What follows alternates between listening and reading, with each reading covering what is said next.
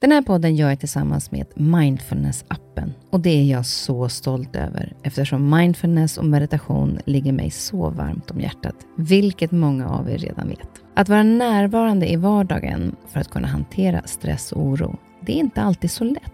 Då kan man ha Mindfulness-appen nära till hands för att hjälpa dig när du behöver. För mig kan det vara så till exempel när det gäller sömnen, att vissa dagar då är jag riktigt svårt att komma till ro, framförallt när det är mycket med jobbet. Då brukar jag använda Mindfulness-appen och avsluta dagen med en avslappningsövning för att sänka stressnivån. Det gör det så mycket lättare för mig att somna sen. Oavsett om du kämpar med sömnlöshet, stress eller bara behöver en stund för dig själv, så har Mindfulness-appen verktygen för att hjälpa dig att slappna av och sova bättre. Appen är utformad för att passa in i din livsstil, med korta övningar som passar även de hektiska schemana. Som lyssnare till Nyfiken på så får ni 40% rabatt på prenumerationen av Mindfulness-appen. Länk till erbjudandet, det hittar ni i poddens Instagram, kaspersen_nyfikenpa. Eller så går ni in på themindfulnessapp.com/kristin. Välkommen till min podd Nyfiken på. Här får jag chansen att möta människor som jag är nyfiken på utifrån deras historia, kunskap eller erfarenheter. Människor som jag inspireras av, och förhoppningsvis kan vi med det inspirera er. Och om ni gillar avsnittet får ni jättegärna dela det så fler får chansen att lyssna, och det ger mig också möjligheten att få spridning på podden så att jag kan fortsätta länge att bjuda in människor till roliga och intressanta samtal. Glöm inte att du också kan gå in och prenumerera eller följa podden så missar du inte när avsnittet släpps. Veckans gäst är Jennifer Jansch, en kvinnlig entreprenör som började inom mode och tidningsbranschen, främst som stylist. I 40-årsåldern bestämde hon sig för att uppfylla drömmen om att starta eget och flytta till New York med sin familj. Men hon hade ingen idé om vad hon skulle starta för företag. Det hon visste var att det skulle finnas en tanke på miljön rakt igenom. Idag driver hon företaget Bag-all med butiker i Stockholm, New York och Paris. De säljer online i 65 länder. De bor nu på Bali och i Paris, och sommarna tillbringar de i Sverige. Jag är nyfiken på hur hon som kvinnlig entreprenör lyckats bygga upp ett familjeföretag, för hela familjen är nämligen involverade, både mannen och de 3 döttrarna. Och idag når de hela världen, och det är helt utan investerare. Hon gör så mycket på egen hand. Hon designar, fotograferar, det handlar om produktutveckling, inreda och renovera butikslokaler, och hela tiden med en vilja att bidra till fler arbetstillfällen och miljön i fokus. Dessutom så undrar jag hur familjen vågar om och om igen att ge sig ut på nya äventyr genom att flytta runt i världen och uppleva den. En magisk entreprenör som jag har inspirerats av i många år.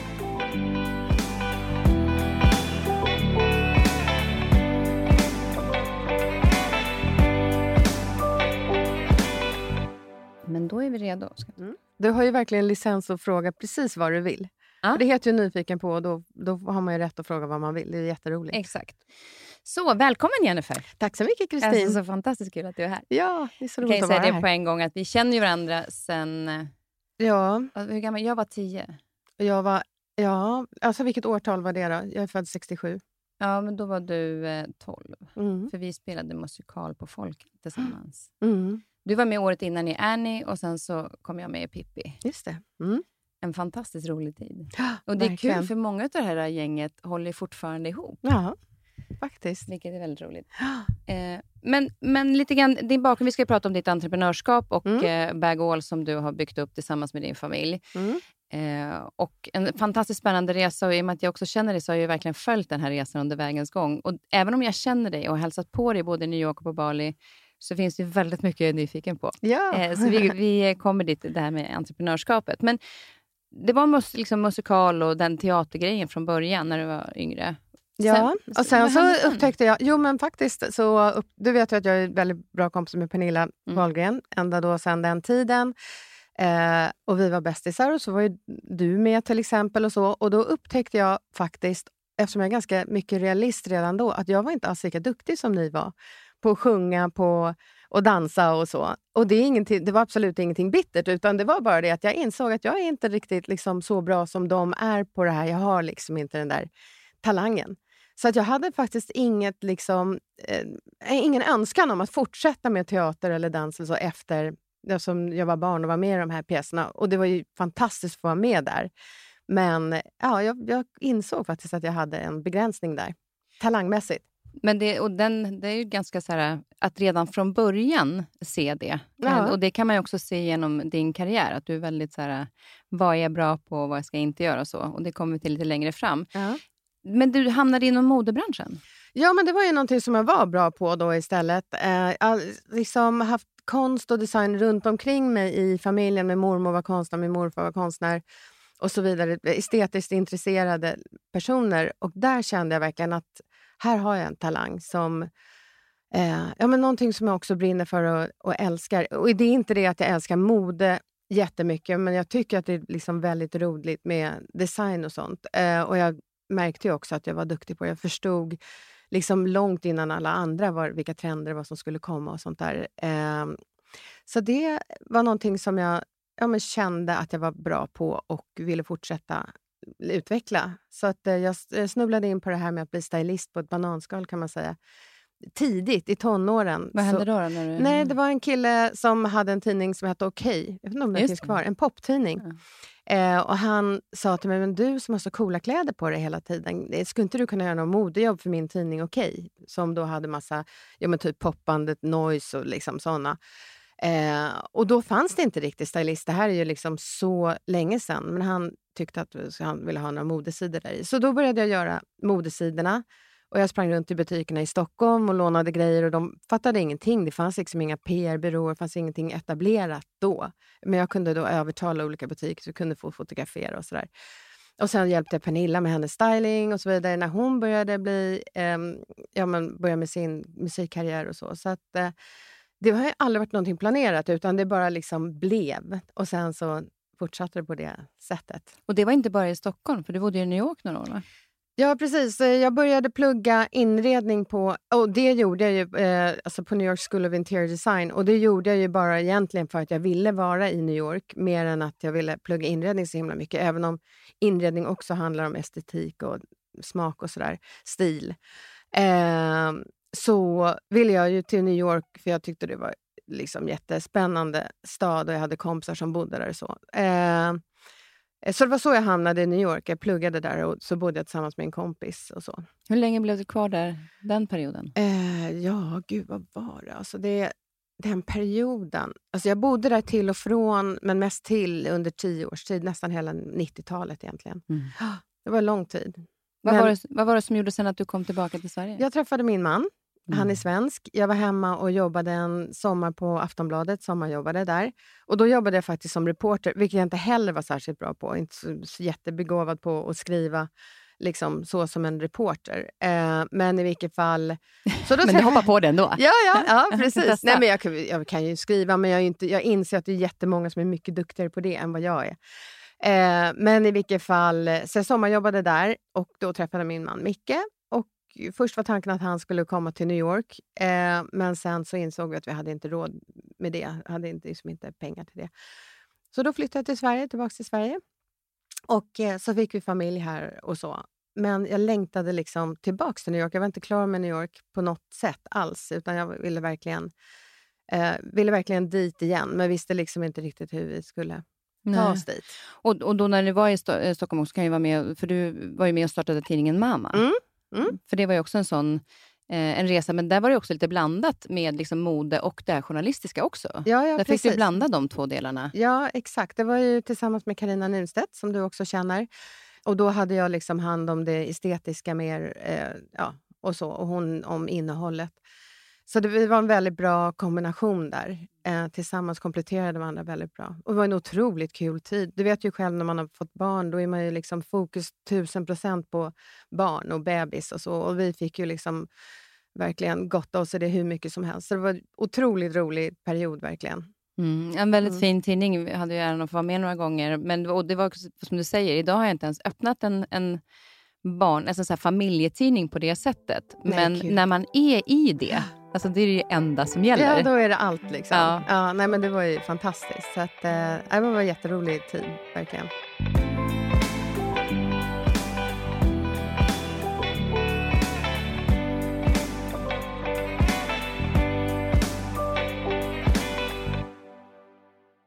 Men sen så kom det till att du ville tillbaka till New York och jag den här resan som du kommer att berätta om nu, dessutom så gjorde du en bok under tiden. Jag älskar den amerikanska titeln på den. Mm. I had a dream but no idea. Ja. Jag tycker det är så jävla bra. Ja, den är ju tvetydig. Ja, men man kan ju säga så här, I had a dream, absolut, but no idea. Och det var, jag visste att jag ville bli entreprenör och göra någonting. Jag hade ingen idé om vad den saken skulle vara. Vad skulle jag göra för business? Och I had no idea. Jag hade heller ingen aning om hur man ska göra någonting. Jag visste absolut inte någonting om liksom entreprenörskap egentligen. Eller tillverkning. Eller I had no idea. No clueless kan man säga. Alltså jag visste verkligen ingenting. Så den här titeln betyder ju två saker kan man säga. Och drömmen var den också att flytta tillbaka till New York? Ja, alltså drömmen var... Ja, absolut. Det var ena delen av drömmen. Men också andra delen av drömmen var att vara ekonomiskt oberoende. Eller liksom ha min egen grej. Och det lite går tillbaka till mamma. Vi startade då mamma tillsammans. Och det var ju som sagt främst Carinas idé. Men jag var väldigt stor del i liksom hur tidningen blev sen i alla fall. Och det var ju Bonnier som ägde den här tidningen. Och tidningen gick med vinst ganska mycket, och jag såg ju aldrig någonting av den vinsten, utan jag såg bara min lön, vilket var fint, för det var ju det som var liksom det som var bestämt från början och det kontraktet jag hade skrivit med dem och sånt. Men det liksom retade mig lite att min kreativitet kunde generera vinster som jag inte kunde själv ta del av. Så jag kände att nej, men jag vill liksom göra någonting av min kreativitet som jag själv kan liksom skörda frukterna. Sen hade jag hört talas om någon kvinna som hade startat en lakansmärke här i Sverige som hon hade sen sålt för liksom massor med miljoner dollar. Och jag bara tänkte, åh fy fan, vad inspirerande liksom. Vilken underbar grej, en kvinna som startar någonting och sen säljer för massor med pengar. Good on her liksom. Så det där skulle jag verkligen vilja göra också. Så att det var början då till min dröm, men då visste jag liksom inte, jag visste att jag inte ville göra lakan. Ja. Det hade hon redan gjort, jag ville absolut inte göra en tidning och så vidare, utan jag visste att jag ville att det skulle ha någonting med miljön att göra. Det var jätteviktigt för mig. Jag hade extremt mycket ångest för miljön, särskilt när jag blev mamma då, och liksom var tvungen att tänka på planeten i ett längre perspektiv än bara min livstid. Så att jag kände att jag måste göra någonting och inte bara liksom sitta och tänka på det. Utan jag måste faktiskt komma på någonting som kan vara bra för miljön. Så att jag hade den idén, den intentionen. Men ingen idé vad det skulle vara. Flyttade ni till New York först? Eller hade du med dig när du väl kom på vad du skulle göra? Nej, idén kom jag på när jag bodde i New York. Men jag visste innan jag flyttade att jag ville starta någonting. Just det, så du tog med familjen, du och Micke och tre döttrar. Precis. Eller grejen var att vi hade haft himla tur. Vi hade haft en hyresrätt som blev en bostadsrätt. Och när den blev en bostadsrätt så blev den alldeles för dyr för oss. Så vi kunde liksom absolut inte bo kvar i den lägenheten ändå. Så vi var tvungna att sälja den. Och då tog vi liksom tillfället i akt och flyttade till New York. Och så jag och barnen var där och vi kunde inte sälja lägenheten och Micke var kvar här i över ett halvår och liksom försökte sälja lägenheten. Det var bara kaos liksom. Och folk tyckte ju bara, vad är de helt dumma i huvudet? Vad håller de på med? Ja, det är så, för mig är det så sjukt modigt att så här, nej men nu drar vi till New York. Ja. Vi är en hel familj på 5 pers. Ja, nej men det är ju helt knäppt när man tänker på det i efterhand liksom. Men jag vet inte, jag hade någon inre röst som bara sa, nu måste göra det här, du vet. Och just det, en grej jag hade när jag bodde i Stockholm var liksom att jag hela tiden hade en så obehagskänsla av att mitt liv ska börja sen. Mitt liv är liksom längre fram någonstans. Jag kände aldrig att jag var i mitt liv, utan jag kände att jag planerar hela tiden framåt. Det är liksom, när det och det händer, då ska mitt liv börja. När det och det händer, då ska det börja på riktigt. Alltså, så det var någon sån här känsla av att jag inte liksom levde fullt ut som jag ville. Och den känslan försvann ju totalt när jag kom till New York. Och kanske på grund av den här krisen av att vi inte hade sålt lägenhet och så. Då är man så illa tvungen att vara i stunden. Liksom. Så sådana här saker som svårigheter som man råkar ut för kan ju liksom ha massor med positiva effekter också kan man säga. Men det var ju faktiskt jättegalet att åka iväg och liksom inte ha ett jobb. För de flesta som åker någonstans brukar ju åtminstone ha en idé om ett jobb eller någonstans. Ja, man vill veta att man kan försörja sig när man kommer dit och betala hyran. Ja, Ja. Men jag gjorde lite så här stylingjobb och sånt. Mm. Jag var ju ganska etablerad som stylist och så. Så att det fortsatte jag göra medan jag var där. Men det är ju ingenting man kunde direkt försörja sig på där. Och New York är också en dyr stad och sådär. Nej, men så det var crazy, absolut. Första året jag känner det. Men då är det då, där började ju resan med Bag-all. Mm. Som idag då är ett, ja, ni har ju extremt mycket produkter som är allt från massa resebägar och organisation, vad ska man förklara lättast? Ja, organisationspåsar. Ja. Men alltså grejen är ju så här att... Fast det började inte där. Nej, exakt.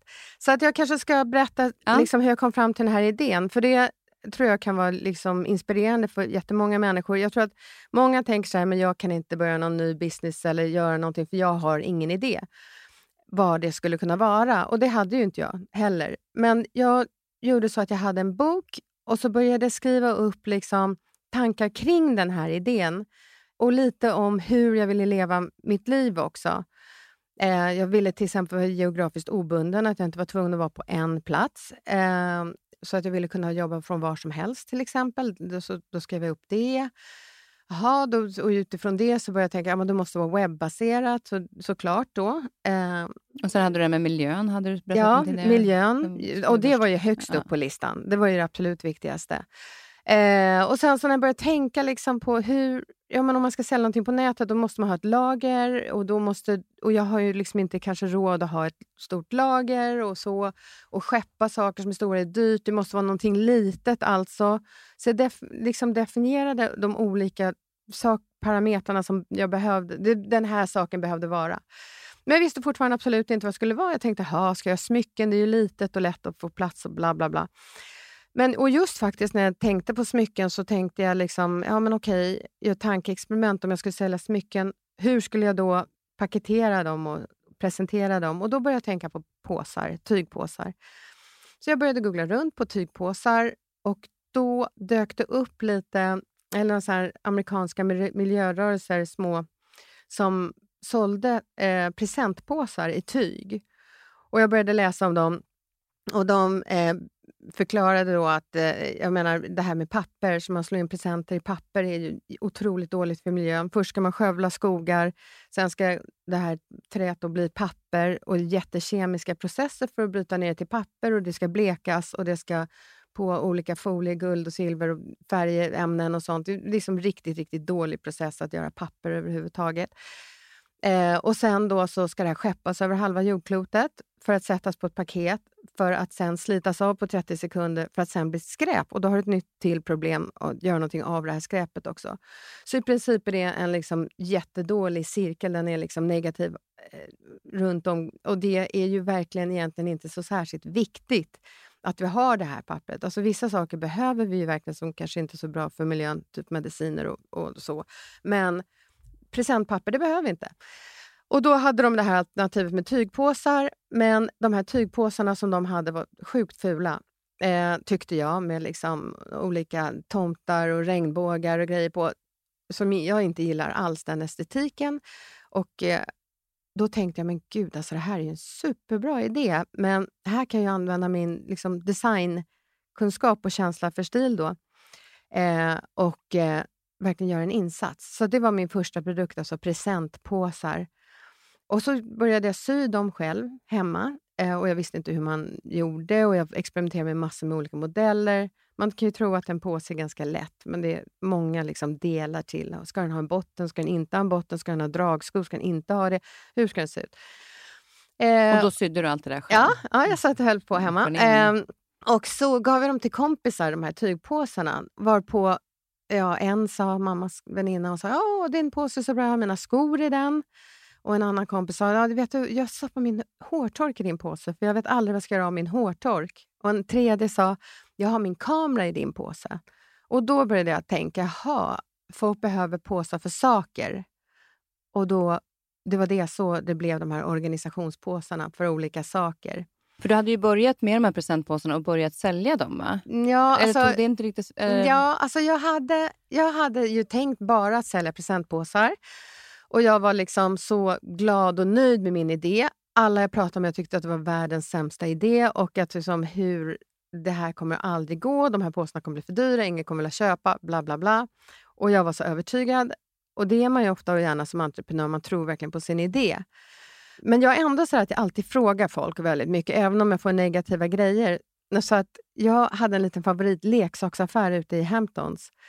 Och jag tänkte, men den butiken ska jag gå in i, där skulle mina presentpåsar verkligen passa. Och så gick jag in och pratade med de här jättesnälla damerna som hade den här affären. Och de sågade min idé totalt. De bara, nej, våra kunder, de vill ha presentpapper, de vill inte ha påsar. Och vi skulle aldrig köpa in de här. Och jag bara, shit. För då, de trodde jag på, för de var ju inköpare. Jag bara, shit, alltså min idé, den håller inte. Fy vad dåligt. Men då samtidigt så hade jag liksom börjat tänka på det här med förvaringspåsar. Så när jag satt igång så hade jag signat upp mig på en mässa i New York. Och hade då alla mina presentpåsar, varav hälften gick inte att sälja för de var så fult sydda. Det var liksom, för då hade jag beställt dem från en fabrik som hade gjort jättedåligt jobb. Eller kanske 3/4 gick inte att sälja, de var verkligen urdåliga. Men då hade jag även beställt 4 stycken sådana här organizing bags, organisationspåsar. Och det var ju de som sålde på den här första mässan och så. Så var själva resan fram till produkten, och sen hade det utvecklats till massa andra saker också. För då hittar du ju ändå så här, du gjorde tester, och det tycker jag är så fint i din bok också som du har gett ut, att du har liksom under tiden samtidigt gjort den här boken, och där visar du hur du kom fram till de här påsarna, så man kan se mönster. Ja. Men du hittade sen fabrik, så du satt ju inte och sydde allting själv. Nej, precis. Och det är också sån här grej, hur hittar man en fabrik där man aldrig har hållit på med det? Alltså det är ju väldigt mycket jobb som ligger bakom, ja. För att, och det här tryck, du designar ju allting själv, men liksom, hur var det i den här fabriksdjungeln? För det blir ju ändå en... Nej, men jag kommer ihåg att jag kände liksom, att det kändes väldigt hopplöst. Som att jag letade efter en nål i en höstack, fast jag liksom inte ens vet hur nålen ser ut. Alltså, du vet, det var så här... Ja, det kändes så himla hopplöst. Jag kommer ihåg att jag gick runt i Garment District i New York och letade efter liksom... Det finns ju så här, jag visste att det fanns liksom ställen där som sydde saker, och tittade upp på husen och var kan det finnas någon som kan sy, gick in i alla tygaffärer och frågade, och jag gjorde massa efterforskningar och kom då fram till att det billigaste skulle ändå vara att tillverka i Kina. Och då så googlade jag runt på fabriker i Kina. Det finns ju stora såna här sajter typ Alibaba.com och massa såna här andra sajter också som förmedlar liksom kontakter till fabriker. Men det är en riktig djungel. Man får kontakta jättemånga fabriker. Man måste liksom ha en konversation och brevväxling med dem, eller mejlväxling då. Se, kan de ens engelska? Till att börja med. För det är ju nummer 1, kommunikation. Och man ställa frågor, gå på nitar. Det gör man. Alltså det är ett jättestort jobb. Det är inte bara att liksom gå ut och plocka ner ett äpple från en gren och allting är färdigt, utan det är liksom, handlar om att så det där fröträdet ska växa. Du vet, det är liksom, det är mycket jobb. Men som tur är, ofta när man börjar med saker så vet man inte det. Alltså, och jag är så himla så här optimistisk. Och jag blir alltid superförvånad när det liksom är svårt. Jag bara, va? Var det här svårt och jobbigt? Men då är man redan mitt uppe i det. Så att då får man lov att lösa det. Liksom. Och då hade du den här mässan, jag kommer ihåg den. För vi hade träffats precis innan, och att det skulle då vara den här mässan. Och då hade ni ju börjat med att också ha lite lager hemma. Alltså du hade ju ingen lager någonstans att ha dina saker. Nej, gud nej. Utan det var ju det som var del av idén då, att jag skulle kunna ha det hemma. Men jag hade inte riktigt ändå tänkt på de här tygpåsarna. Som, låt oss säga att 4 000 tygpåsar som var det jag beställde första gången. Jag hade liksom svårt att förstå hur mycket är det egentligen i volym. Och så när det kom var det ju hur mycket som helst. Det var ju liksom 80 kartonger. Det var liksom så här, shit, vad ska vi göra av alla de här? Så vi hade dem ju liksom under matbord och på matbord och runt matbord. Och Margaux fick flytta ut ur sitt rum. Hela där blev bara liksom förvaring och så. Och vi höll på med det där, hade allting hemma. Faktiskt fram till han som ägde huset sa bara, nu får ni ge er, ni kan liksom inte hålla på, det här är inte liksom ett hus, en businessfastighet, det här är ett bostadshus. Så att, då så tänkte jag, okej, där måste jag hitta ett kontor, börja titta på vad kontor kostar i New York, och de är så fruktansvärt dyra. Och då tänkte jag, men okej, om jag skaffar en butikslokal så kan jag kanske sälja lite i den här lokalen och så kan det täcka hyran för lokalen i alla fall lite grann, tänkte jag. Så det var så jag öppnade min butik i New York. Och det är liksom så hela mitt företag har gått tid. Det är inte som att jag sitter och gjort någon femårsplan att då och då Q3 ska jag öppna en butik här och där. Alltså aldrig, det går aldrig till så, utan det är mer så här, jaha, nu är det så här, nu måste vi liksom hitta en lösning och så. Och det fina också var när ni hade det fortfarande hemma var ju liksom att hela familjen var ju med och hjälpte till. Ja, de har varit, alltså, döttrarna har suttit med typ och packat påsar. Du har använt dem som modeller för bilder. Ja, gud. Du plåtar allting själv. Ja, men det grundas ju att jag inte hade några pengar. Jag hade liksom, ja, men vi hade inte råd helt enkelt att anställa några modeller eller någon fotograf eller någonting. Så jag var absolut illa tvungen att lära mig att sköta liksom alla de där sakerna. Och då hade jag ju ganska mycket erfarenhet som stylist och gjort många, många fotograferingar. Så att det estetiska hade jag ju koll på. Och det var ju tur, för det var ju liksom det enda jag faktiskt kunde. Allting annat kunde jag inte och var tvungen att lära mig på vägen. Och barnen då, ja, Celeste var 11 och hon, ja, då hon började modella liksom för Bag-all. Så att de som har haft, ja, så, ja, nu har Margaux tagit över. Nu, och Margaux var ju bara en liten plutt då. Men de som har följt har ju liksom följt barnen också, så att de växer upp på Bag-alls Instagram i princip. Och nu är Celeste 20 och liksom är vuxen. Hi guys, today I'm going to show you how I like to pack my Nolita tote bag, and I'm also going to give you a few organizing tips. And the first one would be this one. This is my Caprice mini bag and I like to use it as my phone case. Och det har ju också gjort att det har blivit verkligen ett familjeföretag. Mm. Vad tror du har betytt att ni har gjort det här som en familj? För nu är verkligen hela familjen liksom involverad på alla sätt. Ja, men alla har ju sin egen grej. Barnen pluggar ju såklart och Micke är naprapat och vad heter Reiki healer. Så att han är ju liksom, och är en champagneimportör dessutom. Så att det är inte så att de är så inblandade i företaget. Man kan ju tro det såklart eftersom de förekom på sociala medier. Från början var det när de satt och packade påsar, ja, och precis. Hanna hjälpte till. Och men det var ju liksom inte deras main thing. Det var inte deras huvudsakliga sak. Men när det har behövts, då har de ju verkligen funnits där och hjälpt till. Vi hade liksom flera hundratals påsar med lila band i. För någon hade sagt att de ville ha lila band och sen ville de ha svarta. Och då sitter de och byter band. Och, alltså, alla hjälper verkligen till. Så det är ju fantastiskt. Det är en livsstil för oss liksom. Företaget förekommer liksom hela tiden hemma i form av produkter, projekt, saker vi måste göra, saker som måste fotograferas. De är superduktiga och hjälper till verkligen. Men det är fint att se hur tjejerna också gör egna filmer till exempel, ja, som de marknadsför produkterna på Instagram, och att de själva är så delaktiga. Vad tror du att det är? Jag tycker att det är så här, för mig känns det här, vilken gåva att de har fått vara med i den här processen för att se vad det ligger bakom att starta företag. Och att de också är delaktiga i det som är ert liv. Ja, alltså det är lite så här. Jag vill inte bara heller ge mina barn pengar. Och barn behöver såklart pengar. Men jag vill inte bara så här för en veckopeng för absolut ingenting. Bara för att du existerar. Jag tycker att de ska göra någonting för. Så det, ofta, det är ju inte så att de liksom gör massa reklamfilmer så får de ingenting betalt. Utan nu till exempel så hade de ett lov och så sa jag, men ska vi inte göra några reklamfilmer? Och så gjorde vi en liten reklambyrå och då fick de liksom betalt för tiden de la ner. Och då har man liksom fått två saker. Jag har fått små reklamsnittar som är jätteroliga. Som de har gjort skitbra på ett sätt som jag inte hade liksom kunnat tänka ut själv. Utan de så här, tänker ut det. Och de får pengar vilket de vill ha så de kan liksom köpa det de vill. Och så. Så att det är inte så att de bara hjälper till och får ingenting för det. Liksom, eller man ska säga. Nej, utan men de det är lär lite sig som ju vara med. Jobb. Ja, och de lär sig att tjäna pengar. Och okej, Margaux kan säga så här, ja men, aha okej.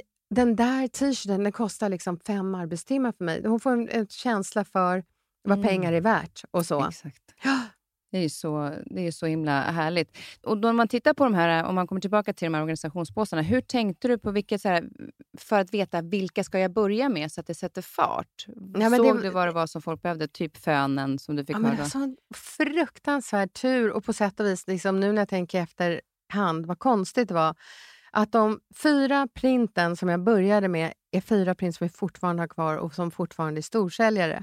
Så jag hade bara tur att jag verkligen prickade in riktigt bra print. För sedan dess har vi haft massor med print som inte har gått ett dugg bra och som vi har fått ta bort och sådär. Men det var en wash me please, en tvättpåse. Det är ganska givet, såklart det är någonting som folk behöver. Det var pumps, högklackade skor, det var ett underkläder och det var en charger, alltså en laddare, laddarpåse. Så de finns kvar fortfarande. Men jag utgår rätt mycket från vad jag själv behöver och vill ha. Så att det var väl, ja, så har jag alltid gjort liksom. Vad vill jag själv ha? Vad gillar jag själv? Och sen vet jag när ni pratade, eller du berättade en gång för mig när jag var hos i New York, att det här med också bara för att titta på bredden på ditt miljötänk. Mm. Så när ni skulle hitta kartonger och packa dem i, så gick ni ut på kvällarna, va? Också och hittade kartonger. Ja, men i New York så gör de ju så att recycling, det ställer man ut på gatan. Och det, vissa dagar i veckan i olika områden då, så ställer man ut sina kartonger. Och där står det ju liksom på gatuhörnen, alltså sprillans nya kartonger som folk har då, ja men du vet, skurit upp och plattat till och gjort jättefina och satt in, bundit band runt omkring till och med. Så för att de ska komma och hämtas upp av sopbilen. Så där gick vi ut och hämtade kartonger på gatorna i New York, och särskilt nere i Soho, de här stora Uniqlo och så, ställer ut liksom hundratals, kanske tusentals kartonger, berg av kartonger som man bara kan gå och hämta. Så att vi har inte köpt många kartonger i Bag-alls historia överhuvudtaget. Vi absolut jobbar fortfarande så, och särskilt liksom kartonger vi får skickade till oss med varor, de återanvänder vi ju alltid såvida de inte är trasiga. Så jobbar vi fortfarande 100%. Jag tycker det är liksom helt sjukt att man ska köpa nya kartonger när det liksom finns. Och kartong är ett jättestort miljöproblem också. Och tillverkning av kartonger är väldigt miljöovänligt. Så det ska folk verkligen tänka på, att försöka använda alternativ till kartonger eller använda befintliga kartonger. Just det. Tycker jag. Och där visar det också bredden kring ditt miljötänk och hur viktigt det har varit för dig. Mm. Men sen så öppnar ni ju ändå en butik. Och då när ni öppnar en butik, då är det inte så att du tar in hantverkare, utan då har du ju en händig man. Den grejen är att Micke tycker inte att han är händig alls. Men nu har han nog bara insett att han faktiskt är ganska händig. Ja, nej, men det har åtgått alltid till pengar, att vi inte haft liksom råd att anlita. Det är ju svindyrt att inreda och sådär. Och vi har ju inte tagit in några finansiärer någonsin, utan vi har vuxit organiskt då, påse för påse. Så att ja, vi har varit tvungna att vara smarta och händiga och duktiga och göra och hugga i där vi kan liksom. Och det är ju det som är så fascinerande, för nu har det, som vi hört, den hela historien bakom då till dess att ni har er första butik. Nu har ni 3 butiker i världen, det är Paris, New York och Stockholm. Just det. Och säljer online till, jag hade gissat på så här, undrar om de är uppe i 26 länder nu, eller vad var det jag hörde sist? Och ja, och igår, du frågade ju mig och jag sa 35 länder, men sen bad jag en Matilda som jag var hos mig att räkna efter igår, och det var 65 länder. Det är ju helt galet. Ja, jätteroligt. Alltså just det här att jag hade ingen idé. Och nu säljer du i 65 länder. Vad skulle du säga liksom är den största framgången till, eller så här, om man tänker på entreprenörskapet, om vi tar det först. Vad är det som gjorde, för att inte ta in någon investerare så, i ett sånt här stort bolag som det har blivit idag? Hur har det varit möjligt? Nej, men det var ju möjligt på grund, det här har jag tänkt väldigt mycket på. För Sverige så tar ju alla in investerare. Nej, men precis, det är just det, att jag hade aldrig kunnat göra det här i Sverige av några olika orsaker. Det ena är att marknaden är ganska liten här då, om man jämför med USA såklart. Och det andra är att i USA är det väldigt, väldigt bra när man som liten företagare sätter igång, så har man liksom undantag från massa saker som större företag måste betala. Så att som till exempel? Nej, men det kan vara olika sorters sjukförsäkringar och sånt. Och det, är man en liten företagare så talar man ju om det för dem som söker jobb och så. Att vi är ett litet företag, så vi erbjuder inte de här liksom sjukförsäkringarna som kostar liksom tusentals dollar i månaden. För vi kan inte det. Och då vet ju de det. Och då får de se till att ta en privatförsäkring. Vi har ju också många som pluggar och så, som jobbar hos oss, och då har de ju försäkring genom skolan och sånt. Och sen så är det ju inte alls lika mycket sociala avgifter och sånt i USA, vilket gör att man har råd att ta in personal också. I Sverige för små företag så måste du skyldig att betala så otroligt mycket sociala avgifter och så vidare, som gör det väldigt, väldigt svårt att ta in personal och ta in hjälp. Och som företagare då så ska du liksom ha på dig alla hattar, vara kanske kreativ chef och ta fram nya produkter och ta hand om dagliga arbetet och liksom sköta bokföring och allting. Folk går ju in i väggen. Det är för jobbigt liksom. Och då är det bra att man i Amerika har möjlighet att ta in anställa och hjälpa en, för att då kan man liksom växa. Så det är så jag tror att man resonerar i USA, att små företag får växa och sen när de blir större så blir de skyldiga liksom att betala mycket, mycket mer. Men lite företag i Sverige betalar ju lika mycket för sina anställda som H&M och IKEA gör till exempel. Och det är ganska orimligt att tänka sig. Alltså om man tänker sig liksom att man ska, som ett exempel som vi pratade om förut, att plantera ett träd, du vet. Om jag säger till dig nu, Kristin, nu ska du gå ut och plantera det här lilla liksom 5 centimeter höga skottet ute i Humlegården, och det ska stå där under vintern och klara sig lika bra som den där stora eken som har stått där i 100 år, eller du vet. Den gör ju inte det. Den dör därför att den mindre plantor och mindre företag behöver liksom mer omvårdnad, kan man säga. Som jag tycker inte man kan kräva lika mycket från liksom små företag. Så att, i och med att man gör det i Sverige då, så är man illa tvungen att ta in kapital för att klara sig, för att komma över den här tröskeln till att bli ett större företag. Och det är väldigt synd, för att då måste många ge bort del av sin idé till riskkapitalister, alltså ägandeskap. Vilket jag tycker är helt sjukt, för varför ska man egentligen behöva göra det? Om du, Kristin, har en jättebra idé men inte kan liksom klara av alla de här kraven som ställs på dig, utan måste gå till en riskkapitalist som inte har ett skit med din idé att göra egentligen. Och den här riskkapitalisten, han kanske liksom har ärvt sina pengar. Och liksom, vad har han för rätt till din idé egentligen? Ja, det enda han gör är att om han investerar pengar är att han hjälper mig att kunna utvecklas vidare. Ja, men det borde ju du kunna göra ändå. Du borde kunna om de slippa. Reglerna hade varit så. Ja, jag tycker precis exakt. Du borde kunna slippa det. Du borde kunna ha rätt att behålla din idé själv och utveckla den. Och det har jag ju kunnat göra på grund av att det var i USA jag startade. Och jag tycker bara att man ska liksom prata om det här i Sverige, för jag tycker så, alltså det finns ju så mycket duktiga människor här. Det är inte att det är brist på idéer eller liksom duktiga entreprenörsmänniskor. Det är bara att förutsättningarna är så jäkla tuffa här jämfört med andra delar av världen. Och visst, det kommer, och då säger folk, ja men då det kommer ju Spotify från Sverige och sånt där. Men det är ju hur mycket riskkapital som helst bakom. Och de kan ju gå minus i hur många år som helst. Jag har liksom alltid tjänat pengar från dag ett, varit lönsamt och liksom kanske inte så mycket lönsamt. Det är många gånger jag inte har kunnat ta ut lön, herregud.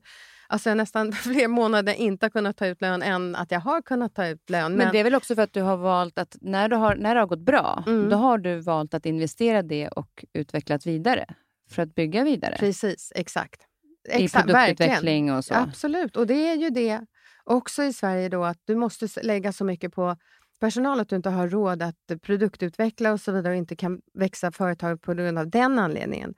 Så det är liksom flera sätt som gör det svårt för svenska småföretagare och svenska småentreprenörer, och särskilt det här också med kraven på bokföring och så vidare, alltså som är även på småföretagare, att det ska lägga så enormt mycket tid på det, därför att det hjälper ju inte att företaget att växa, utan man som entreprenör och entusiastisk liksom nyföretagare startar, så är det mer rimligt att man får lägga tid på att växa idén liksom.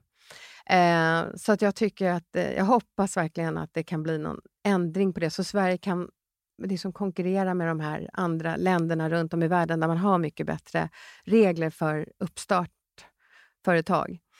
För det finns ju så mycket i det, men det som jag också tycker är coolt med det är ju att du startade ju, det var det 2013 ni startade, ja.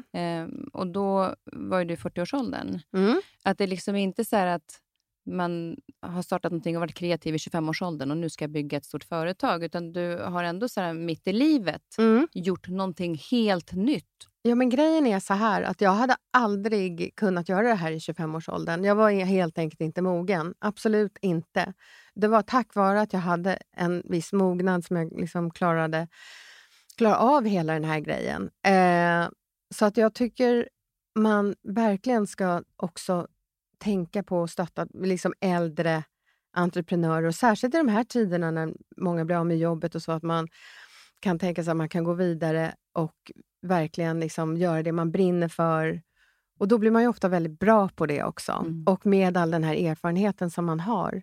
Ja, för det tycker jag tycker är fint. För du har ju verkligen, alltså, utan den här erfarenheten heller så hade det kanske inte blivit så här snyggt som det är. Alltså så och praktiskt och bra kvalitet. För du har ju en väldigt lång erfarenhet av din kreativitet och testat den. Mm. Och den kombinationen tycker jag är fin. Att du har liksom erfarenheten genom att du har jobbat med många olika saker. Men samtidigt gör någonting nytt. Mm. Ja, men det är faktiskt, jag får ibland frågan så, åh gud, är du inte stolt att ha den här butiken här och där och där. Jag tänker aldrig på det egentligen, men däremot så är faktiskt det jag tänker på och är stolt över är att min idé är unik. Du vet, om du startar ett brand som säljer t-shirtar säger det finns ju massa, eller strumpor eller vad som helst. Det finns ju massa sånt redan och sen kan du ha en ny twist på det, absolut.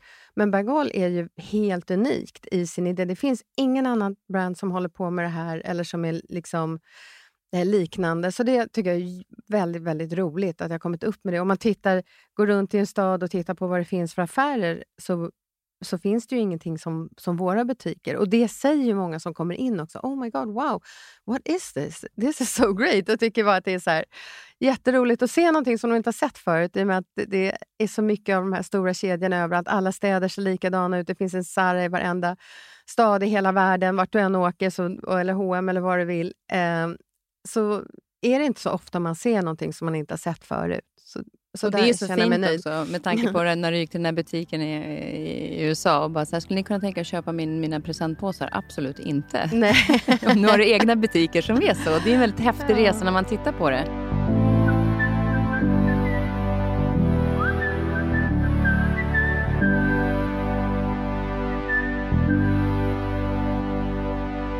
Jag vet däremot att du tycker liksom, här i Sverige pratar vi också om så här mycket omsätter det här företaget och det är så framgångsrikt. Och du gillar absolut inte att man pratar om sådana saker. Vad värderar du i framgångsrikt företag? Nej, men jag har ju blivit intervjuad av typ veckans Dagens Industri till exempel och sådär. Och de vill absolut veta vad vår omsättning är. Och jag vägrar att prata om det. Och då kan man ju tänka så här, jaha, okej, då går antingen så tänker de så här, ja det går inte så bra som det verkar, eller det går mycket bättre om man vill inte berätta. Alltså, men för mig är det en principsak att jag tycker att framgång ska räknas i liksom vad man gör för världen.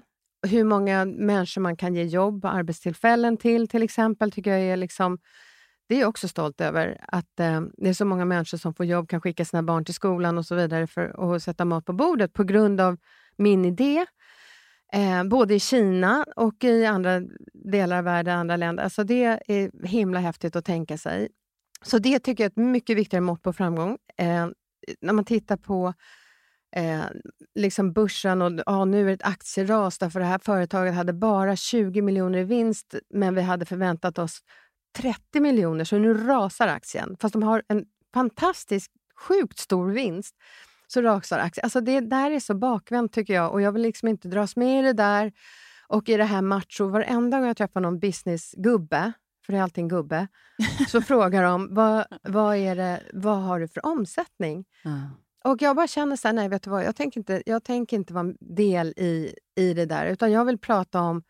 Vad man som företagare liksom gör för världen. Och så. Och vi gör massor med saker som. Kanske inte är så ekonomiskt liksom. Smart, vi tar fram kompostabara påsar som vi skickar allting i och som vi förvarar våra... Alltså, från början då så var vi tvungna att ha våra saker, många av våra saker är ju vita, beiga och blir smutsiga och sådär. Så att de var tvungna att skeppas i polypåsar, sådana här cellofanpåsar kan man säga. Och jag tycker ju absolut inte om plast och vet ju hur extremt dåligt för miljön det är. Men vi hade inte råd, plus att då fanns det inte heller...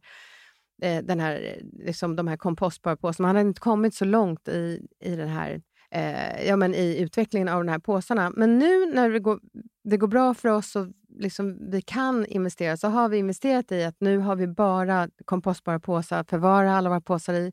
De här påsarna som vi skickar våra varor i också kompostbara som vi också har tagit fram. De är gjorda av svamp, så coolt. Och de luktar liksom svampsoppa. De luktar champinjonsoppa. Jättehärligt. Nu tycker jag det lät lite äckligt. Men det kanske är den här fräscha champinjondoften. Ja, för det finns den ju här, inte burkchampinjonsdoften.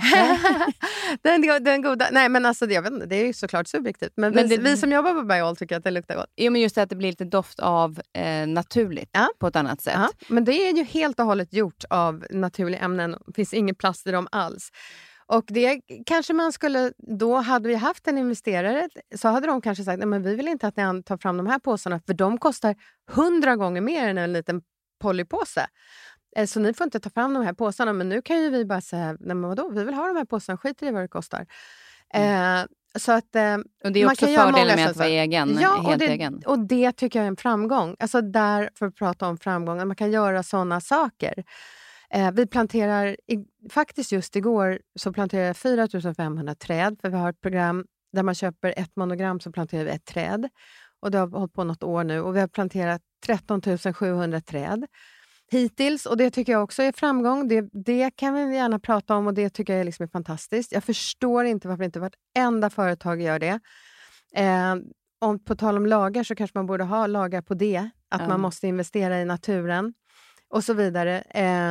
Så det är den, och det är ju, tycker jag är väldigt härligt att höra. För det är faktiskt inte hört förut. Just det här att hur du mäter framgången i kunna framförallt såklart också utveckla företaget. Men i att anställa folk och hur man kan tänka miljömässigt. För det är ju också så att många företag idag som tror jag som vill starta upp någonting, entreprenörer, vill ju tänka miljömässigt. Men problemet är ju att många gånger så är ju de saker som inte är miljövänliga billigare.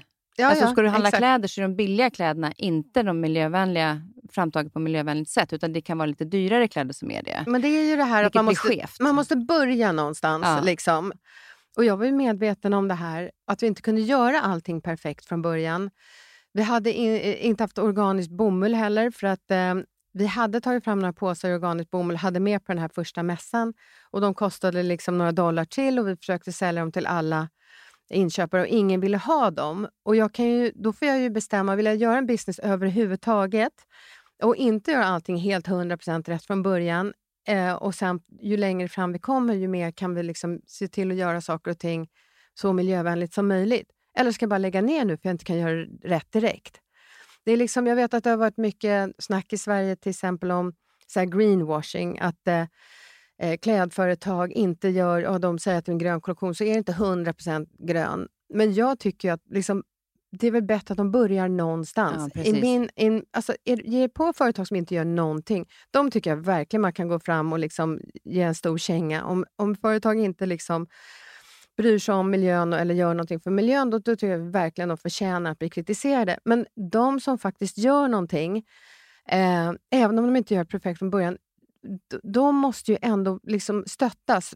Och för det handlar ju hela tiden om liksom efterfrågan. Som att vi köper de här biodegradable påsarna, kompostpåsarna då, från en fabrik i Kina. Och ju mer vi köper från dem, ju mer producerar ju dem. Och ju mer ser fabriken som är grannen med dem. Men gud, den där fabriken går jättebra, de som har de här kompostpåsarna. Men då måste vi ta fram det också. Och det är ju så det funkar. Så att om H&M liksom gör en kollektion som inte är 100% från ax till limpa liksom helt organiskt, så åtminstone det de gör för att försöka är ju jättemycket bättre än de kollektioner de har som inte är liksom gröna alls. Ja, och det är precis det. Och det är många också så här stora företag som har börjat, som vill då börja gå över till det här mera miljötänket. Och kanske man kan inte göra alla led på en gång. Nej. Alltså för det är ju, om man tittar på transporter eller paketering eller vad det än är, så har man ju börjat och då måste man ju få gå den vägen. Ja, exakt. Så att det blir möjligt att nå, att det blir så hållbart tänk som möjligt längre fram. Men du vet, jag hade ju kunnat bli kritiserad då, för här säger att det är liksom miljövänligt men det är inte organiskt bomull och de har polypåsar. Det kan man ju, men nu blev jag inte det, men jag hade kunnat bli det. Så jag tycker bara, du vet, det är så här som Theodore Roosevelt sa, jag älskar ju quotes. Han sa att the glory belongs to those who are in the arena. Inte de som är i arenan och försöker göra något. Inte de som sitter på läktarna och kritiserar. Det är jättelätt att sitta på läktaren och kritisera de som är i arenan och försöker göra någonting. Jag tycker, liksom, har man energi att kritisera, då har man också energi att göra någonting själv istället. Liksom för att sitta där och bara tycka massa saker. Vad jag har att säga till dem som liksom håller på sådär, det är att bara gör någonting själva istället. Gör någonting, bygg någonting som är bra för miljön och lägg energin där. Och att det är också så här, man behöver inte göra stora saker på en gång. Man kan faktiskt börja i det lilla för att sen utveckla det vidare. Men absolut, gör någonting. Ja, och det är ju det här med efterfrågan. Det landar ju hos oss konsumenter i slutändan. Vad vi efterfrågar hela tiden. Det är det enda företagen bryr sig om. Vad efterfrågar vi? Och så ju mer vi efterfrågar miljövänliga saker, ju mer miljövänliga saker blir. Och ju mer liksom, vi investerar i det vad det gäller vad vi köper också. Såklart. Ja.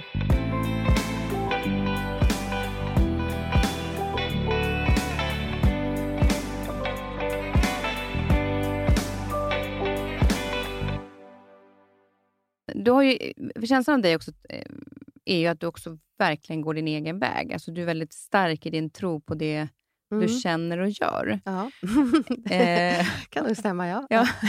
Och har det alltid varit så? För det låter ju ändå lite som man tittar tillbaka på så här, jag var inte så bra på att skriva, men jag gjorde det ändå. För att jag behövde det då. Ja, men jag pratade faktiskt med en kompis om det här. Att hon och jag är lite lika, hon är amerikansk grej, men för hon och jag båda har rest rätt mycket med våra familjer och gjort saker utan att egentligen ha pengar. Vi har ju aldrig haft särskilt mycket pengar någonsin liksom, utan vi har levt på ett skosnöre alltid. Och jag tänker alltid så här, hur ska jag kunna resa fast jag inte har några pengar? Jag tänker aldrig liksom, jag har inga pengar, vi har inga pengar så vi kan inte resa. Utan jag tänker, hur ska jag göra ändå? Hur ska jag göra alla de här sakerna ändå? Och så räknar man ut, så vi till exempel när vi bodde i USA då så brukade vi, eller vi åkte skidor, då hade jag räknat ut att om man reser på julafton och hem på nyårsafton, det är ingen som vill flyga då är biljetterna jättebilliga, så vi flög jättebilligt och sen så bodde vi inte i Aspen, den här stan som är skitdyr och liksom jättesnofsig, utan vi bodde på ett motell, en stad liksom längre bort. Men då kunde vi ändå åka skidor där i Aspen. Och då kan ju folk som tittar på vårt liv och gud vad de har mycket pengar. Vad de kan göra, liksom resa och göra grejer. Men sanningen är att vi har gjort allting på en femöring. Liksom. Att man hittar så här, men billiga sätt att göra det på. Att man inte begränsar sig i vad så här, jag har inte det här och jag kan, därför kan jag inte göra det. Utan okej, jag har inte det här men hur ska jag göra det ändå? Ja, för att man vill kunna åka skidor i Aspen och hur kan jag göra det och ändå ha råd med det. Ja. Att den möjligheten också är fin att visa till andra som och berätta den historien. För att vi begränsar oss nog väldigt mycket också för att vad vi ser till exempel på sociala medier att de har råd att åka dit men man vet inte storyn bakom att de faktiskt har hittat de här bra biljetterna eller att de liksom... Och nu har jag blivit sån expert på det där, jag kan liksom hitta boende och biljetter och allting för liksom... jättebilligt liksom. Det är dig man ska ringa när jag ska flytta någonstans kanske utomlands. Det som också är intressant för att det är ju många som kan säga då att men om man jobbar med miljöföretag så ska man inte resa så. Du behöver ju också resa i företaget därför att du har fabriker. Men sen så flyttade ni till Bali och det här är också så här ytterligare ett äventyr. Mm. Om man då tittar förutom ditt entreprenörskap så flyttar ni liksom, nej men nu vill vi flytta från New York. För vi kommer på att vi ska flytta till Bali. Nej men det var så här att min mammas exman bor på Bali och mamma och mina halvsyskon då skulle åka dit och fira jul och hälsa på honom. Så då tänkte vi att vi åker också dit och firar jul tillsammans med dem. Och då sa min syrra Antonia att det finns en skola som ligger i djungeln som heter Green School och de har så här tours, man kan åka dit och kolla. Jag visste absolut ingenting om den här skolan men jag tänkte men det är väl kul för barnen att se en skola i djungeln, herregud, coolt. Så vi åkte dit, jag var på min telefon fullt upptagen med att jobba antagligen och tänkte inte liksom så himla mycket på. Ja, det var ju coolt, jättestora bambubyggnader mitt i djungeln och sådär. Men jag lyssnade liksom inte så mycket utan jag mest följde mer runt. Och barnen de gick liksom längst fram i den här gruppen med jättestora uppspärrade ögon och var bara så här wow. För de gick ju i skolan i New York. Och det är ju väldigt stängt skolan i USA, tyvärr väldigt sorgligt med alla så här school shootings och sånt. Så det här var ju som motsatsen då mot det. Plus att det var ett miljötänk på den här skolan. Så barnen var så här, den här skolan vill vi verkligen gå i. Och då tänkte jag så här, Varför inte? Jag har ju det här företaget nu. Jag är inte geografiskt bunden så, precis som min önskelista där i början. Som du kommer ihåg, jag berättade om att jag ville vara geografiskt obunden. Ja, men varför inte egentligen? Och så tänkte jag, ja men det vi betalar i hyra i New York är ungefär lika mycket som skolan kostar här. Och så kan man bo väldigt billigt på Bali. Så att, ja, jag sa okej, fine. Fast jag hatar egentligen värme, stränder. Det är inte alls min grej. Jag är liksom inte en ö-person eller liksom så. Så allt det som folk tänker, härligt, så här paradis, Bali, varmt och så. Det gillar inte jag jättemycket personligen liksom. Det är inte min grej. Men jag tänkte att den här skolan med det här miljötänket också är ju fantastiskt. Och sen kom du också närmare Asien eftersom du gör produktutveckling i fabrikerna. Ja, precis. Absolut. Där. Men vad det gäller bara att flyga och sådana saker. Vi klimatkompenserar ju allting. Dels våra privata resor och alla transporter vi gör och så. Och dessutom, ovanpå det så planterar vi ju alla de här träden. Så det är ju också en del i det där.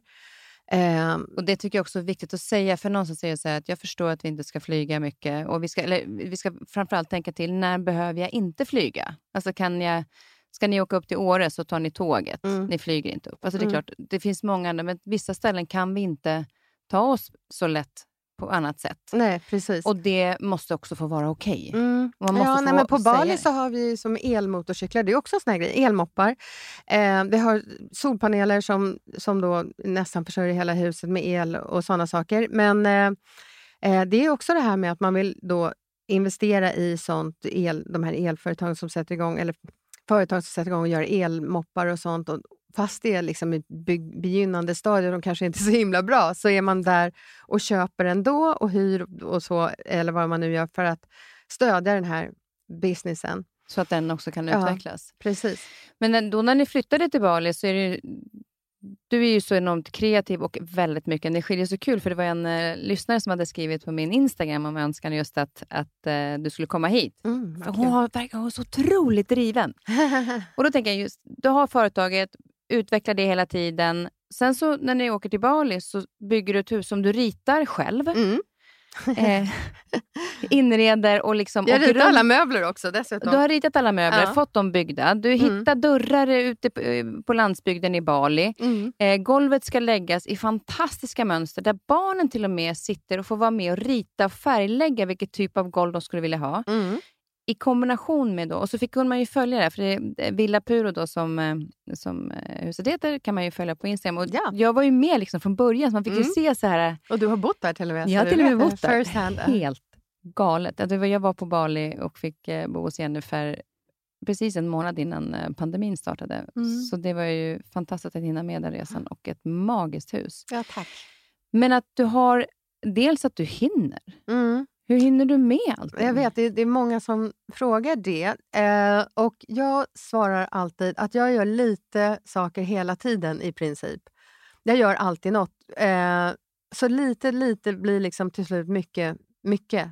Så att säga. Och sen så, många som har varit så här, det är så dåligt med mobiltelefoner, för man stänger aldrig av, man jobbar hela tiden. Jag tycker ju att det är fantastiskt, för jag kan ju liksom gå en promenad och jobba samtidigt. Förut var man tvungen att sitta vid sitt skrivbord för att kunna jobba, men nu kan jag ju de facto vara ute och promenera och jobba, svara på mejl och göra grejer. Så det gäller att vara liksom effektiv med sin tid.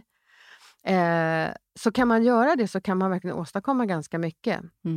Men känner du inte att du så här ibland behöver lägga ifrån, alltså återhämtning eller vila?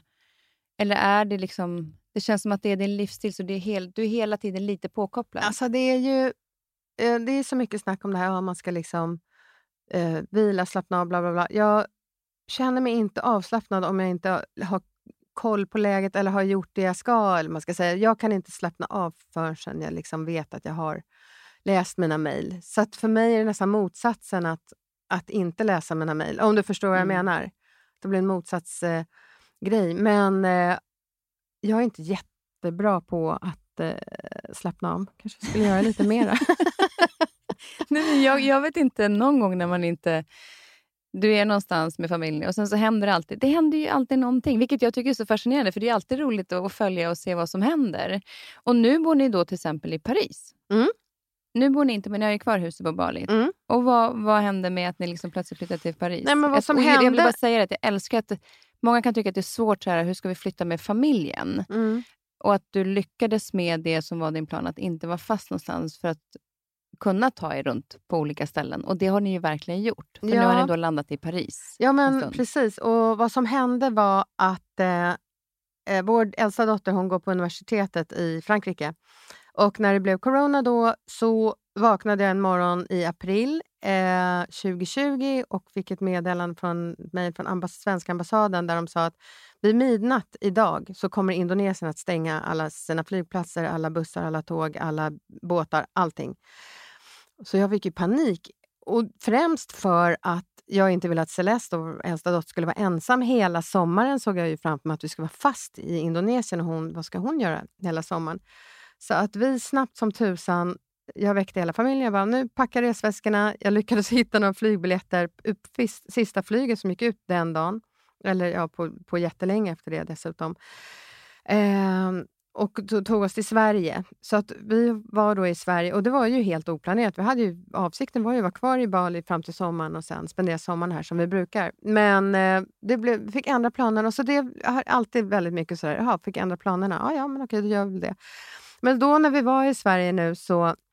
Vi har länge pratat om att öppna någonting i Paris. Och då är det här igen att se saker och ting som en möjlighet istället för någonting som är dåligt. Till exempel med corona då tänkte jag, men okej. Åker till Paris och kollar om vi kan hitta en lokal nu. För det kan ju hända att man kanske kan få en bra deal. Så att vi åkte ner och började leta lokal. Och så hittade vi en lokal som... Vi ungefär betalar 30% av vad den normalt sett är värd. Och nu är det ju liksom jättedött i Paris och svårt att få igång butiken, om jag ska vara ärlig. Liksom med sales och så, i och med att det inte är några turister. Men man får se lite längre på det. Så att det var ju en möjlighet för oss att få en lokal i Marais till ett pris som vi hade råd med nu i den här pandemin. För jag råkar veta att tanten som har butiken mitt emot som är lika stor som vår betalar 3 gånger mer, eller kanske inte riktigt 2,5 gånger mer i hyra än vad vi då har fått den här lokalen för. Så det var en möjlighet för oss att komma in på den marknaden. Så det var därför vi åkte till Paris nu. Och så barnen kunde gå i svenska skolan där, vilket var roligt för de har aldrig gått i svensk skola. Så att nu har de lärt sig, de kan ju alltid kunna prata svenska men de har inte riktigt kunnat läsa och skriva svenska något bra alls. Så nu har de fått lära sig det, så det har ju varit fantastiskt också för dem och roligt. Och de älskar svenska läroböcker, de tycker att de är fantastiska, att det är så himla bra svenska skolböcker och jag håller med dem. De har väldigt, väldigt bra skolböcker i Sverige. Men de har ju fått sett lite runt omkring i världen. Både USA och då i Indonesien där. Mm. Ja. Men nu borde tanken, ska ni bo kvar i Paris nu ett tag eller tänker ni att ni åker tillbaka till Bali sen? Ja, vi ska bo kvar i alla fall fram till sommaren och få igång den här butiken ordentligt. Och sen är vi här. Vi älskar ju Sverige på somrarna. Vi älskar ju Sverige punkt slut, men särskilt på somrarna. Men sen vet vi inte. Det är många som frågar och jag kan bara säga, vi vet verkligen inte. Är det någon som vet vad kommer hända med den här pandemin? Det är ju inte det. Det är liksom, det är så osäkert allting och så att man får liksom bara hålla öppet sinne för vad som. Men det är också så här, en tacksamhet i att det finns en verksamhet ni har som ändå, även om det kanske påverkas, så finns det ändå möjlighet att rulla på eftersom det är online och det finns ändå en möjlighet att fortsätta jobba med det man har. Men jag har i alla fall också försökt tänka att under den här tiden, har du upplevt att det har liksom blivit lugnare tempo? Ja, gud ja, men vem har inte det? Alltså, det är ju särskilt i en stad som Paris kan man säga, där det är så enormt mycket turister alltid. Och, Place La Concorde till exempel som ligger framför Louvren där brukar det ju stå liksom 50 jättestora turistbussar. Man kan alltså inte se hur den platsen ser ut. Det är där den här stora obelisken är. Vid Champs-Élysées. Men nu är det ju helt tomt. Så man kan ju liksom se Paris som det var kanske i början på 1900-talet. Vad det gäller antalet folk på gatorna. Det är ju helt unik tid som man får vara med om här. Som man aldrig annars kan få vara med om. Ja, att ett mycket lugnare tempo, definitivt. Visst är det så? Och det, för mig, jag tycker också att det har gett också utrymme för att också fundera lite kring så här, vad vill jag, vad händer nu? Att vara i stunden, för att med all respekt för det som sker. Det säger jag alltid, att jag fullt förstår. Det är inte det att det är en önskan att den här pandemin skulle vara här. Men nu är den här. Och vad kan jag då göra med den? Just det. Och då bara se sin egen stad så fin och lugn. För att vi kommer inte kunna, förmodligen inte kunna se det så här igen. Nej, precis. Så passa på att ta en promenad. Eller när ni är ute, titta er omkring. Mm. Ja men visst, verkligen. Alltså, det finns ju, jag tror att det finns ganska många fördelar faktiskt med pandemin, även om det kanske är som tabu att säga det och prata om det. Och jag förstår ju liksom alla som har förlorat nära och kära och sånt. Det är ju fruktansvärt och hemskt. Men det finns ju massor med positiva saker också. Och bara det här att tänka om, att inte ta så mycket för givet. Jag tror att många som är yngre än oss och så tar bara väldigt mycket för givet och rusat hela tiden och ska ha mer och allt det där. Jag tror att det är jättemånga på att tänka om nu och bromsar upp och spendera tid med sig själva och sådana saker som inte är vana vid liksom. I Paris har de ju det här curfew. Det innebär att man måste vara hemma 6:00. Alla restauranger är stängda och sånt där. Så man är tvingad att spendera väldigt mycket tid hemma. Antingen med sig själv eller med sin familj. Så att, ja, men jag förstår att det är för många väldigt, väldigt jobbigt också. För det blir en otrolig ensamhet som kan vara svår att hantera när man kanske framförallt inte vet ett slutdatum. Nu börjar vi ändå se en ljusning i att vaccinet kommer och att det här är en liten period nu och sen kommer det bli bättre. Och det måste vi ändå ta med oss för alla de som inte har möjligheten att ens jobba eller riskgrupper och så vidare. Och den respekten. Men någonstans vi som kan i alla fall försöka ta med oss och försöka komma ihåg det som vi tyckte var det vi lärde oss av den här tiden. Kan man säga så? Ja, nej, men det ska ju bli intressant om när man berättar sen för sina barnbarn om den här tiden, hur man kommer porträttera den. Alltså hur man kommer minnas den. Om man minns den som att men det var ju så härligt, jag fick all den här tiden att tänka om och sakta ner lite. Eller det var fruktansvärt och hemskt och jag led liksom hela tiden. Det är ju... Det ska bli intressant att se. Det är verkligen mycket som är okänt ännu.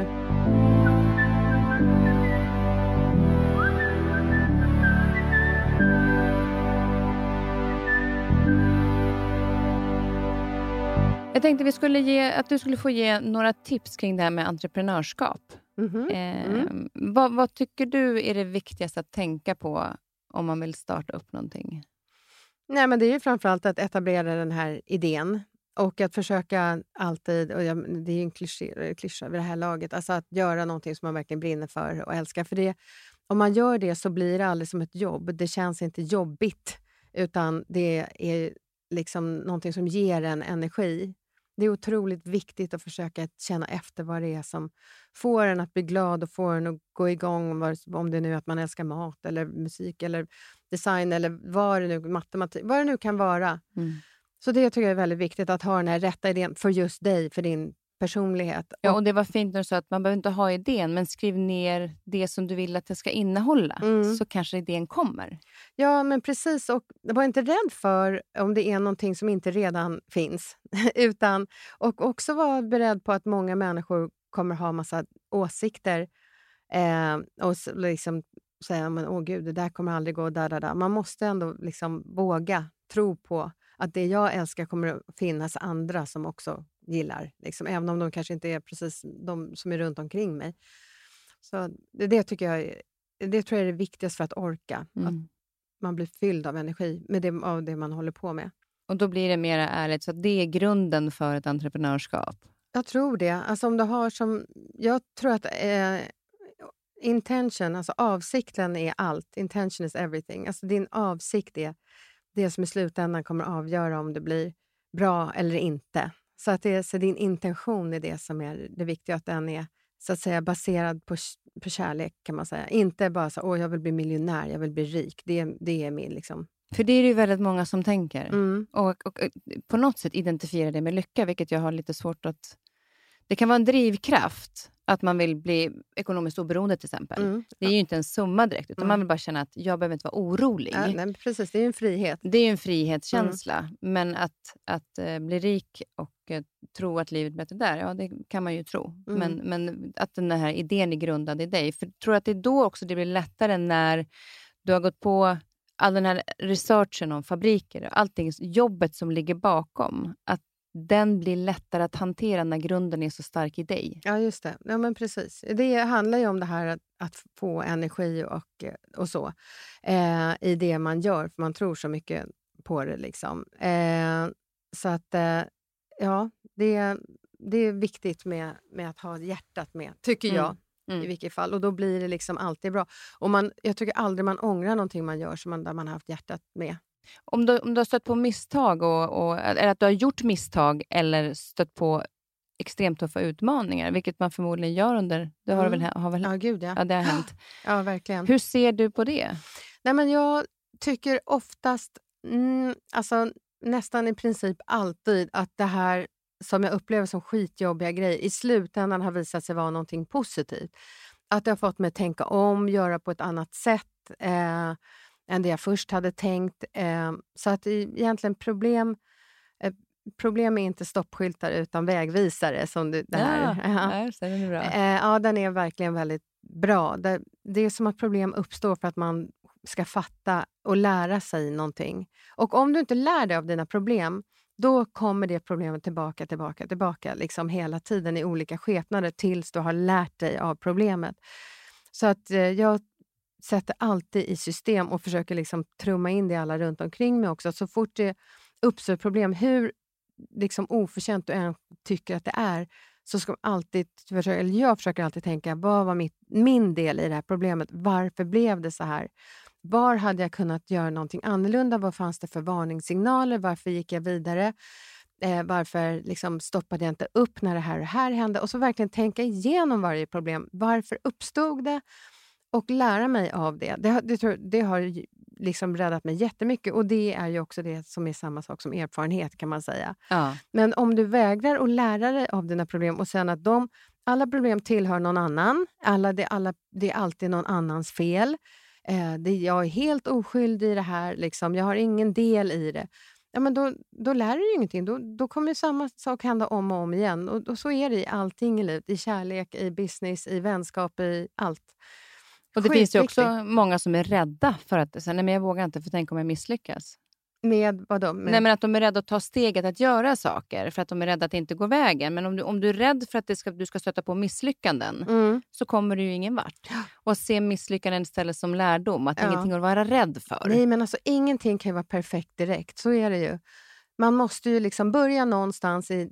Ja, men det är som att lägga ett stort pussel. Du måste ju börja med en bit och så lägger en till och sen det. Och det är ju så det går till. Och sen, oj, den här pusselbiten passade inte där. Nej. Alltså... Man kan inte bara förvänta sig att allting ska vara så här smooth sailing hela tiden och direkt vara perfekt. För det är orealistiskt. Alltså jag kommer ihåg, Carina Nylstedt sa faktiskt det när vi jobbade tillsammans med Mamma. Att problem är normaltillståndet. Och det är ett väldigt bra sätt att tänka på. Att problem är, det är liksom normaltillståndet. Så att när det dyker upp ett problem, men då är det så som det ska vara. Så här är det. Så om man har den inställningen så blir det väldigt mycket lättare att hantera problem. Ja, för problem är ju till för att lösas och hitta en lösning på. Alltså man kan ju, och då blir det om man möter det, eller om man möter ett problem och tittar på det, då är det lättare att lösa det än att du vill stå emot och det här tillhör inte mig, precis som du sa. Ja. Att man lägger skuld på någonting annat eller lägger över det på någon annan. Ja. Då blir det ju någonting du går emot istället. Nej, men precis. Det är klart att det är mer bekvämt att tänka, men jag är perfekt och det är alla andra är dumma. Det är såklart. Men så är det ju inte. Det är ju inte verkligheten. Så att så fort man bara facear det som händer och verkligen, vad var min del i det här? Det är otroligt nyttigt att göra, alltid, tycker jag. Så nu gör jag ju det rent reflexmässigt och alltid. Vilket gör att det är såklart jag har problem som dyker upp hela tiden. Men det är i alla fall nya problem, inte samma gamla som återkommer. Det är ju det bästa. Alltså, man kan göra misstag, man vet ju om samma hela tiden. Exakt. Men det är också väldigt fint att se hela den här resan som du har berättat om. Och att det är aldrig för sent. Att liksom många som är rädda för att börja en ny karriär när de är 40. Men jag valde ju den här inriktningen. Ja, men vad fasiken, testa någonting nytt. Ja, men gud, ja, att verkligen. Våga. Och där tycker jag du som otroligt fin förebild i det. Ja, men jag tror, verkligen går. Som jag sa, jag hade inte kunnat göra det här när jag var 25, inte 30, inte 35 heller. Jag var precis perfekt ålder. Så att allt det här med den här erfarenheten som vi har när vi blir äldre och tryggheten i oss själva också. Att man vågar stå där och säga, vet du vad, jag tänker inte dras med i det här snacket om vad vi har för omsättning. Utan jag tänker mäta framgång på det här sättet. Och då får du gilla det eller inte. Jag bryr mig faktiskt inte. Det är så himla skönt. Och det tror jag att man måste vara över 40-50 för att liksom ha den tryggheten i sig själv. Och våga vara så här, ja men jag vill bedriva mitt företag på det här sättet. Jag vill kanske fatta så här beslut när vi sitter på tunnelbanan. Inte runt ett styrelsebord och liksom det måste vara formellt på det här sättet och hit och dit. Jag vill inte ha det på det sättet. Och då kör jag så. Mm. Det är så himla skönt att bara veta. Jag har faktiskt rätt att göra på mitt sätt. Sen såklart att det finns lagar och regler som vi alla måste hålla oss till och skatter som ska betalas och så vidare. Det är inte där jag menar att man ska hålla på och göra sina egna regler. Det tycker jag inte. Men jag tycker att man inte ska begränsa sig så här, åh gud, jag har ingen businessutbildning, därför kan inte jag starta en egen business. Jag är inte entreprenör, eller liksom är inte entreprenör. Man kan bli vad som helst. Mm. Och man kan, oavsett vad du har för bakgrund så kan du liksom lära dig. Alltså vi satt ju på vår webbsida själva, vi kunde ju absolut ingenting. Men jag har ju lärt mig. Och nu kan jag jättemycket och jättebra. Och jag ser ju det som att det är kul också. Gud vad roligt. Spännande. Tänk att jag får lära mig det här. Tänk att jag har nu den här kunskapen som alla flesta människor inte har. Och det gäller liksom hela entreprenörskapet och hela businessbiten. Det tror jag är en väldigt stark del också. Att vilken inställning jag har när jag gör saker. Vilket förhållningssätt har jag till det. Tycker jag att det är jobbigt. Och det här kan jag inte göra, det här teknik. Det fattar jag ingenting av. Eller så här, åh vad spännande. Det är du som väljer den tanken. Ja, precis. Men det är klart att det är självklart jobbigt också. Det ska man inte sticka under stol med. Ja, men det får ju, alltså, jobbigt får det ju vara. För det, annars är det ju inte motigt på vägen. Men det är att när det blir en negativ ton i det. Att den hela tiden, det ger mig ingenting och jag tycker bara att det här är jobbigt. Ja, men precis. Och vet du, jag hörde faktiskt en podcast med Oprah och RuPaul. Han den här dragshow-killen som är cool tycker jag. Men... Och han sa så här, to be negative, it's lazy to be negative. Det är lat, att det är väldigt lätt att vara negativ. Och han tycker att det är slappt och slött att vara negativ. För det är så himla lätt att vara negativ. Det krävs mycket mer energi att vara positiv. Det är lätt att liksom negga på allting. Säg att du ska säga någon idé till mig. Då är det lätt för mig att bara slå hål på den. Istället för att tänka på hur kan jag hjälpa dig? Vad kan jag ge dig för input för att du ska lyckas med din idé och så. Så det tyckte jag var så här riktigt, att det är bra sagt. Alltså jag hade aldrig tänkt på det förut. Att det finns är jäkligt slött att vara negativ. Ja, men det finns också en bakgrund till det. Varför det kan vara så. Anna Tebelius Bodin som har varit här någon gång och pratat om hjärnan. Berättade sist när hon var här att människans nervsystem påverkas 5 gånger så mycket av negativa tankar än av positiva. Så när vi är negativa så tar de mycket större plats. Och ibland får vi jobba lite hårdare med de positiva. Ja, men precis. Och då kommer ju latheten in. Att det känns så mycket av de här negativa känslorna. Eller upplevelserna. Så man orkar inte ens kliva ur det. För de är så starka rent fysiologiskt från när vi var på savannen. Ja, vad intressant. Ja, det är superintressant. Så därför får man bara vara lite mer envis. Och det är negativt och jobbigt ibland. Men jobba med det positiva då. För att du kommer ju övervinna det. Precis, och till slut blir det också en vana i sig. Och då blir det ju inte heller svårt. Så har kommit in i det där liksom att se the silver lining på allting och det positiva. Även i då coronaepidemin som är fruktansvärt så kan man ändå se så positiva saker i det också. Som gör så att orka ta sig igenom det. Ja, men precis. Absolut. Men om man bara försöker träna sig själv i att ha det tänket så blir ju allting i slutändan liksom överkomligt. Att till exempel att sätta upp en webbsajt, hur mycket arbete det än är. Liksom. Jag tycker det är helt underbart. Fantastiskt, och tack för att du delade med dig av den. Nu undrar jag lite grann, vad är du nyfiken på? Jag visste att jag skulle fråga det och så tänkte jag så här, jag är inte så nyfiken på så mycket eftersom jag alltid googlar upp direkt vad jag då... Fast då är du ju nyfiken på mycket, men du tar reda på det. Exakt, jag tar reda på... Exakt. Så, exakt. Men så, jag tänkte så här, vad är jag nyfiken på nu? Eller vad har jag varit nyfiken på länge? Vad är någonting jag funderar på? Och det har jättemycket att göra nu med medvetandet. Varför? För vårt medvetande är ju allt. Vi utan medvetande så är det ju svart. Vi är ingenting utan medvetande. Så vad är medvetande? Varför vet vi så lite om medvetande? Varför vet forskarna så lite om medvetande? Hur uppstod medvetandet? Var finns det i hjärnan? Finns det ens i hjärnan? Finns det utanför hjärnan? Och Och det liksom leder in på massor med andra tankar om det inte är kopplat till hjärnan. Så vad händer då när man dör? Och så vidare. Du vet, det är så, har du börjat googla på det? Eller? Ja, jag har faktiskt gjort det. Och det finns ju inte några svar på det där. Så det här kan man ju hålla på och vara nyfiken på hur mycket man vill. Och man kommer ju liksom inte... Det finns många olika teorier. Förrän man lägger näsan i vädret. Exakt. Men det finns olika teorier. Vissa tittar liksom mer på det här vetenskapliga. Och sen så finns det ju medium som säger på ett sätt. Mm. Och så försöker man blanda ihop dem där. Ja, men det är det jag vill. Jag vill ju att de här två världarna ska mötas. Jag vill ha det här vetenskapliga som berättar för mig tillsammans med det andliga. Mm.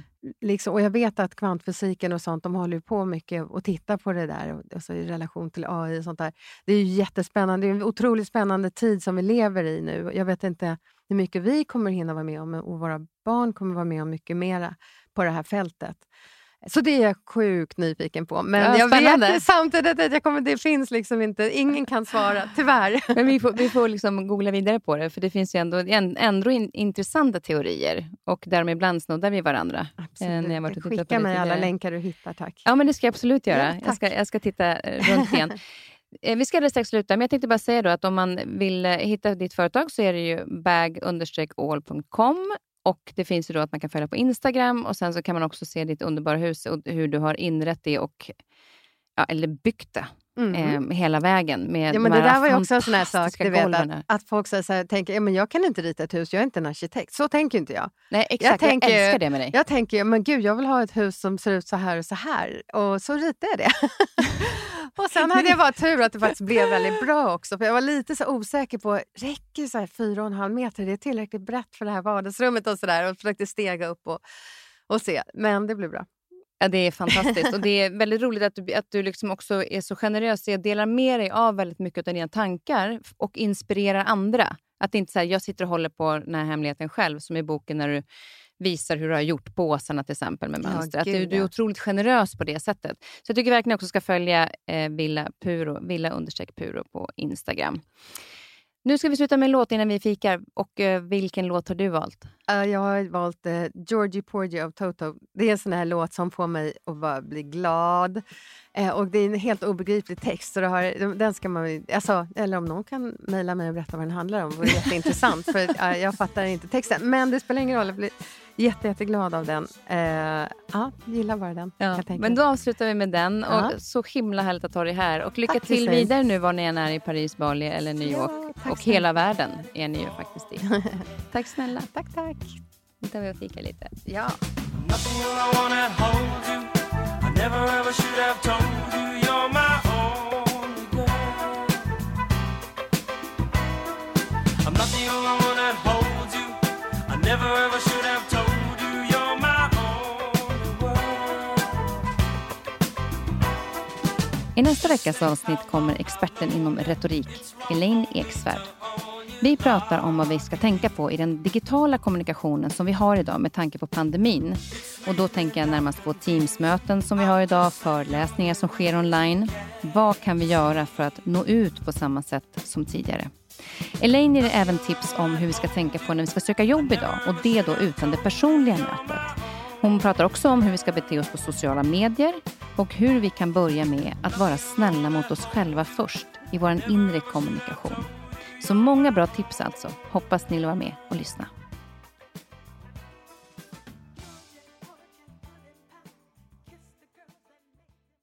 Den här podcasten är producerad av Perfect Day Media.